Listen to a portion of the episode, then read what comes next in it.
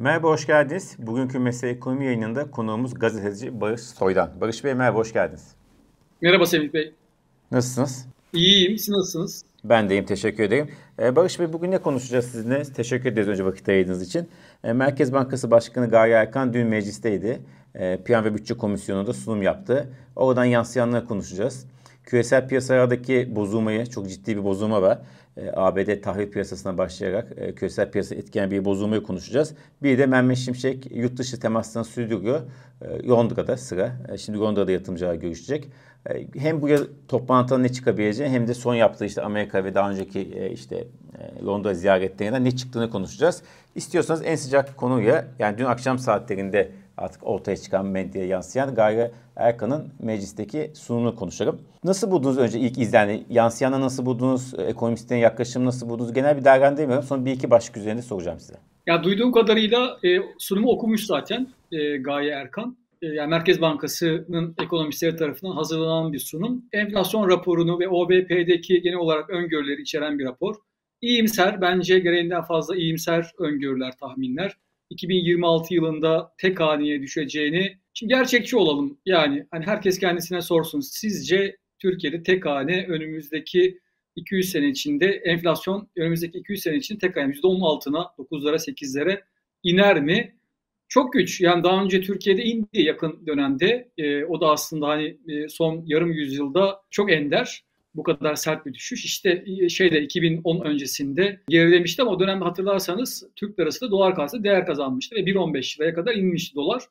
Ve doların bir T L bir dolar olacak diye Yiğit Bulut'un o dönemde yazdığı, çizdiği dönemlerde. Yani enflasyon tek haneye indiği dönemde öyle bir şey vardı. Ve o dönemde Türkiye'ye büyük bir sıcak para girişi vardı. Bir anlamda oluk oluk para giriyordu.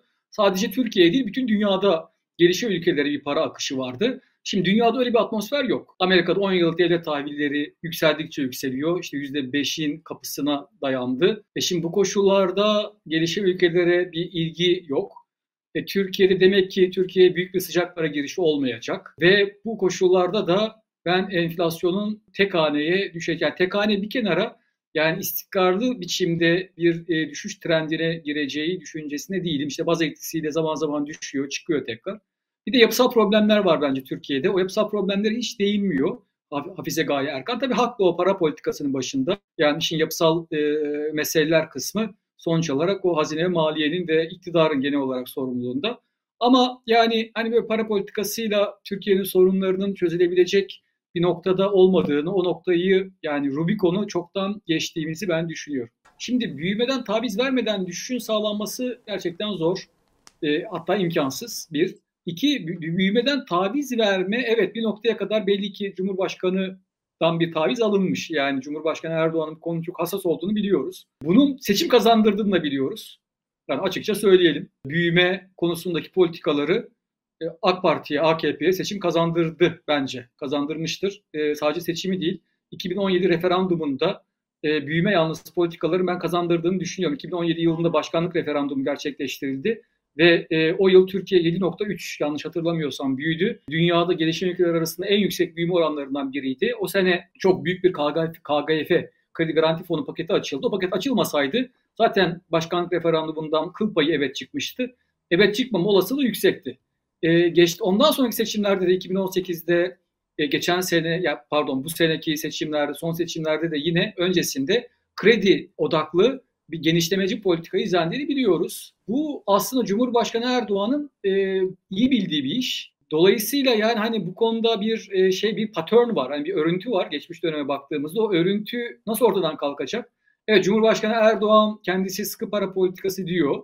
E, gerçek anlamda bir sıkı para politikasına ben e, izin verileceğini açıkçası düşünmüyorum. Çünkü sonuçta yani hani geleceği öngörürken yakın geçmişe bakıyoruz. Oradan yola çıkarak bir şeyler söylüyoruz.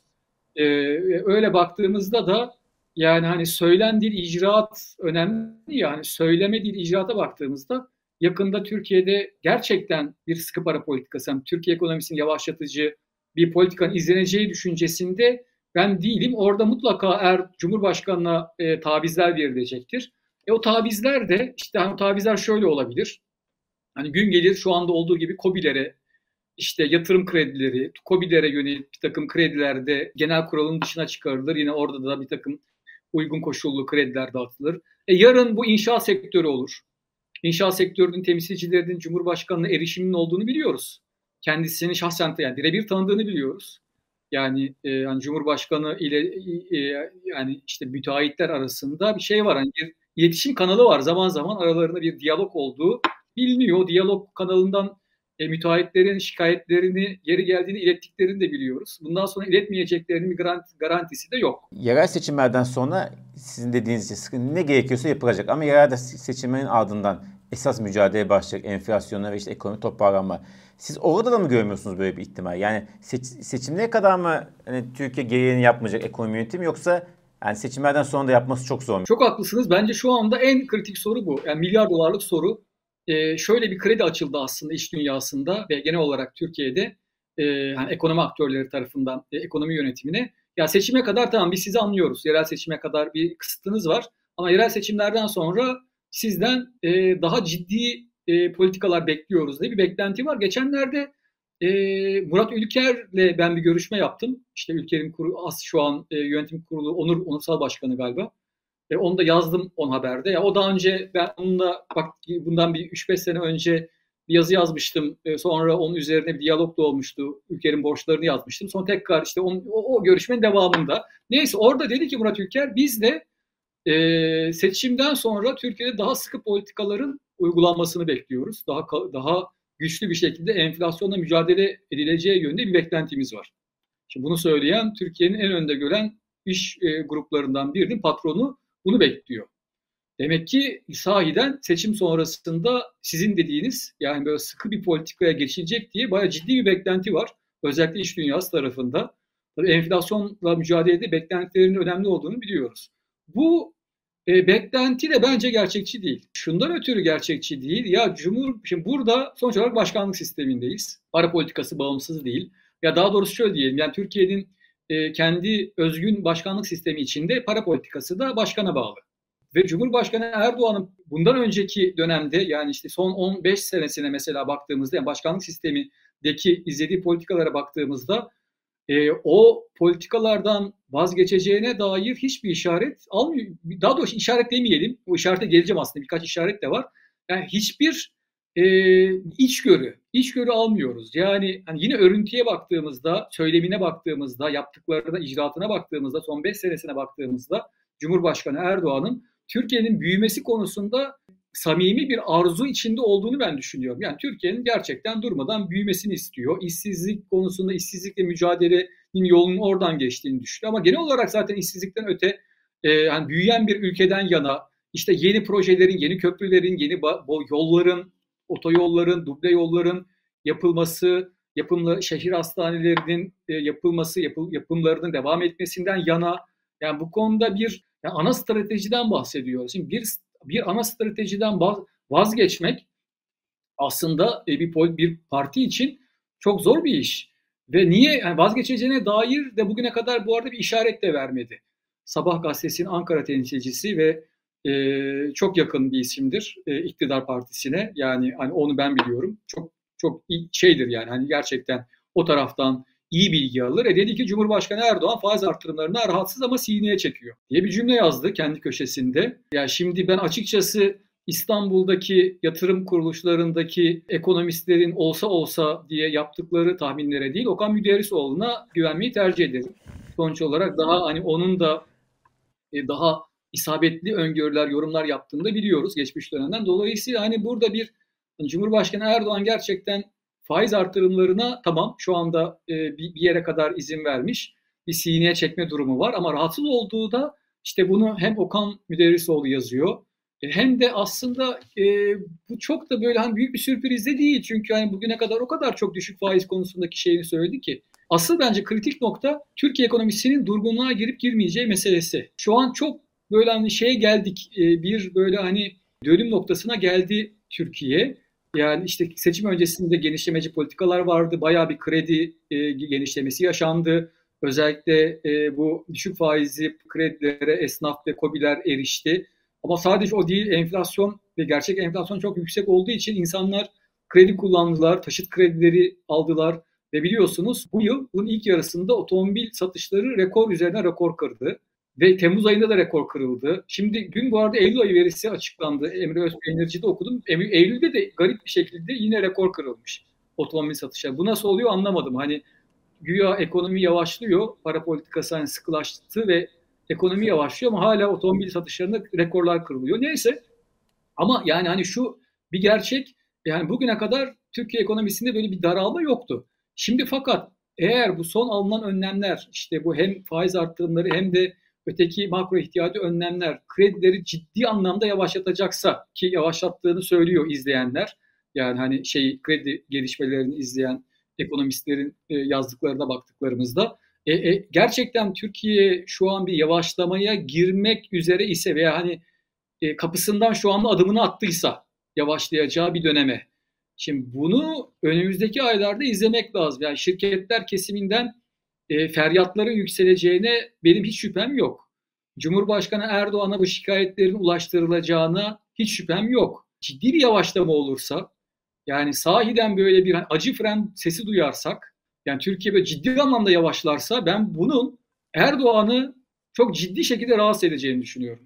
Dolayısıyla benim bas senaryom e, böyle hani sallan yuvarlan, işte hani iki ileri bir geri Yeniçeri adımlarıyla Türkiye'nin bu dönemi geçireceği yönünde son iki yüz yılda olduğu gibi. İki ileri bir geri, yani iki ileri bir geri derken işte iki politika faizi arttırımı, pardon şöyle diyeyim, bir politika faizi arttırımı, işte bir e, makro ihtiyati önlem ama bir, yani bunlarla iki ileri adım ama bir tane de mesela ne bileyim mesela inşaat sektörüne yönelik ucuz kredi kampanyası. Tam Yeniçeri işte bu yani. Hani, hani inşaat olmaz, KOBİ'ler olur. KOBİ'ler olmaz da başka bir sektör olur. Hani o gün ne gündemdeyse.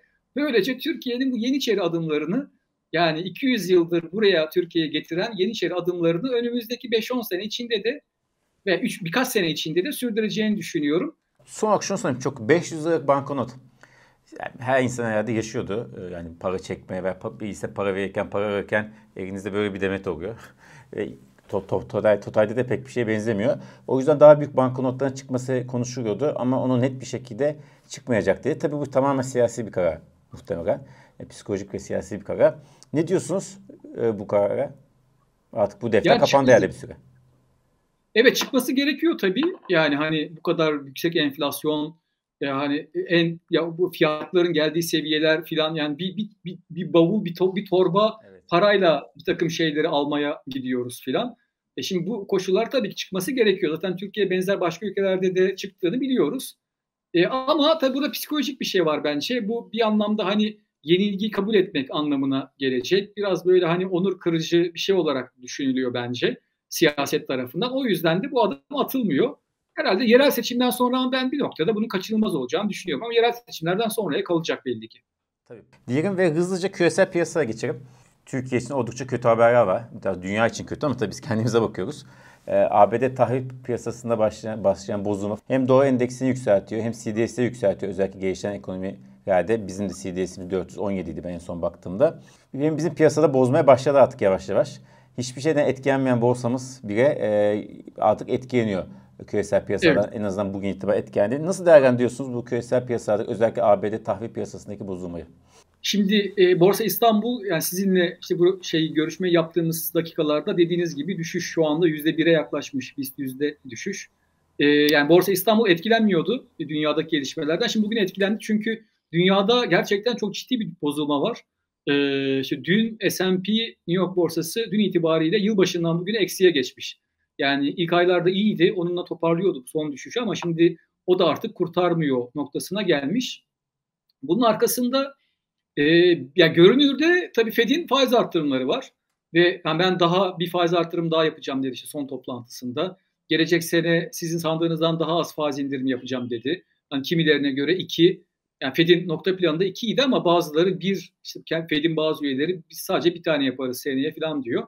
Yani o parasal gevşeme gelmeyecek. Yani bu sıkı para politikası devam edecek. Görünürde bunun etkisiyle e, tahvil fa- tahvil getirileri düşüyor. Çünkü yatırımcılar daha yüksek faiz e, talep ediyorlar ve düşük faizli tahvilleri satıyorlar. Düşük faizli tahvillerin satışı da tahvil getirilerinin yükselmesine yol açıyor. on yedi yıl, on altı yılın zirvesine çıkmış on yıllık tahvilin e, getirisi bugün sabah yüzde dört nokta sekiz ve yüzde beşi geçeceğini söyleyenler var. Şimdi bu tabii dünya için çok çok önemli bir gelişme. Bunun çok ciddi sonuçları olabilir bir. Ya çok ciddi sonuçları olabilir derken işte bu yılın başında biliyorsunuz Amerika'da bankalar battı. Yine Fed'in faiz artımları sebebiyle birkaç tane yöresel, bölgesel banka battı. Şimdi Fed eğer artırımlara devam ederse ve hani bu tahvil faizleri bu kadar yüksek kalırsa biraz yani bu finans tarafında yeni iflaslar olabilir. Yani bu yeni bir krizi tetikleyebilir. Yani bir böyle bir riskli tarafı var. İkincisi tabii dünya ekonomisini yavaşlatan bir tarafı var. E, çünkü şimdi yani risk iştahı çok düşük, düştükçe düşüyor. Riskli varlıklardan çok ciddi bir kaçış var. İşte borsalar, Amerikan borsaları sert bir düşüş var. Asya borsalarında yine bugün sert bir düşüş var. Emtia fiyatları e, genel olarak kötüydü e, yılbaşından bugüne. Şimdi bu koşullarda bu riskin, risk iştahının bu kadar düşük olması tabii ki Türkiye için çok kötü bir durum. Türkiye'nin bu enflasyonla mücadele için yurt dışından para girişine ihtiyacı var.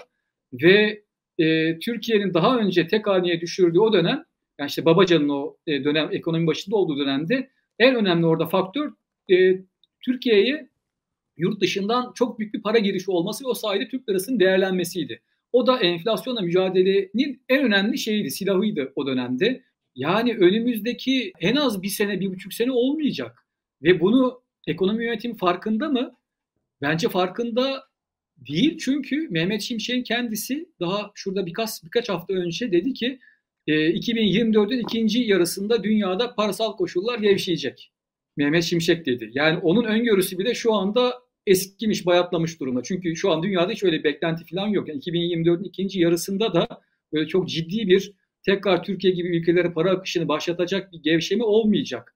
Belki de bayağı bir süre boyunca bu politika, yani sıkı para politikası devam edecek Fed'in. O zaman Türkiye e, kendi başına kalmış durumda. Bu, bu hiç iyi bir işaret değil Türkiye için. Hiç iyi bir işaret değil. Bir kere para girişi olmadığında Türkiye'nin e, yani yoksul, daha bir yoksullaştığımızı biliyoruz. Ve o zenginlik efektinin e, gittiğini e, biliyoruz. Yani Türkiye'nin yani dışarıdan borçlanarak e, kullandığımız kaynakların azalmasıyla birlikte içeride daha az tükettiğimizi, daha az kredi verildiğini falan biliyoruz. Veya kredilerin pahalandığını biliyoruz. Ya bütün bunlar acaba e, dünya ekonomisindeki yani büyük bir değişimin e, ilk öncü işaretleri mi diye ben düşünüyorum. Tabii bu konuda bir şey söylemek için çok erken. Yani ahkam kesmemek lazım. Ya fakat tabii şimdi şöyle de bir e, olay var. Şimdi Çin mesela bu sene kötü gidiyor.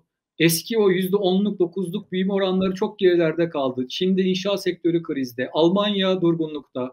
Avrupa durgunlukta. Almanya eksi büyüyor. Ama Amerika yüzde ikinin üzerinde büyümeye devam ediyor. Yani şimdi burada bu teknolojik dönüşüm, yapay zeka vesaire yani dünyada yeni bir değişime yol açıyor ve bu değişimde bazı ülkeler daha da ön plana çıkacak. Amerika ve bu arada bir takım bundan avantaj sağlayan yeni Vietnam gibi yeni gelişen ülkeler. Bazı bölgeler ise Avrupa gibi, işte Almanya gibi daha da geride mi kalacak acaba? Yani bu aslında Avrupa'nın daha da geriye düşeceği bir dönemin habercisi mi diye ben açıkçası e, hani bunu merak ediyorum, anlamaya çalışıyorum. Bu böyle bir olasılık da var. Yani belki de şu anda gerçekten yeni e, bir döneme doğru geçiyor dünya. Tabii onun çok başka türlü sonuçları e, olur. Tamam. Ama o tabii ki bu çok uzun vadeli tamam, bir şey. Evet.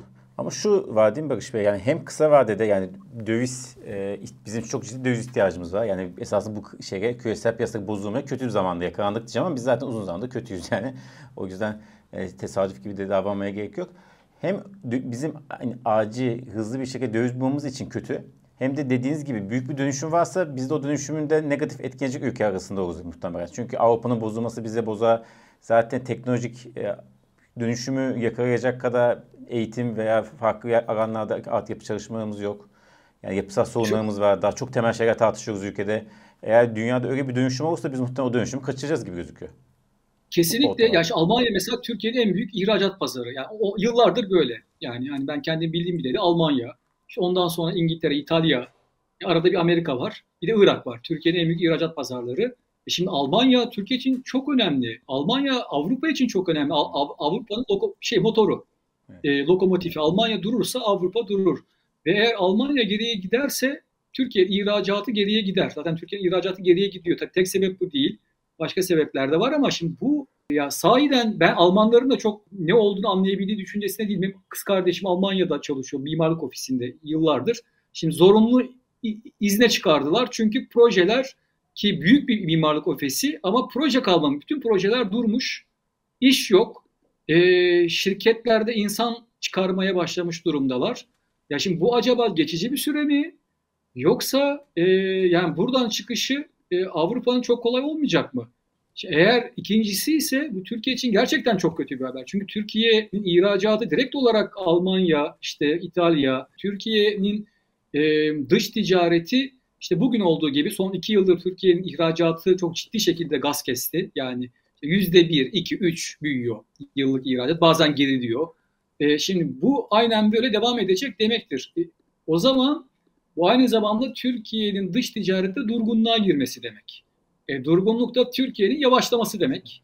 E, yavaşlamak da bu borçların filan eritilmesi açısından e, kötü bir gelişme. Hem iç borçların hem dış borçların. E, dolayısıyla hani bu dünyadaki gelişmeler aslında Türkiye için bence çok, çok önemli. Çok çok önemli ve özellikle bu Avrupa tarafının yani Almanya ve diğer Avrupa ülkelerinin yavaşlamasının etkisini öyle çok uzun vadeye gerek yok. Şimdiden bence hissetmeye başladık.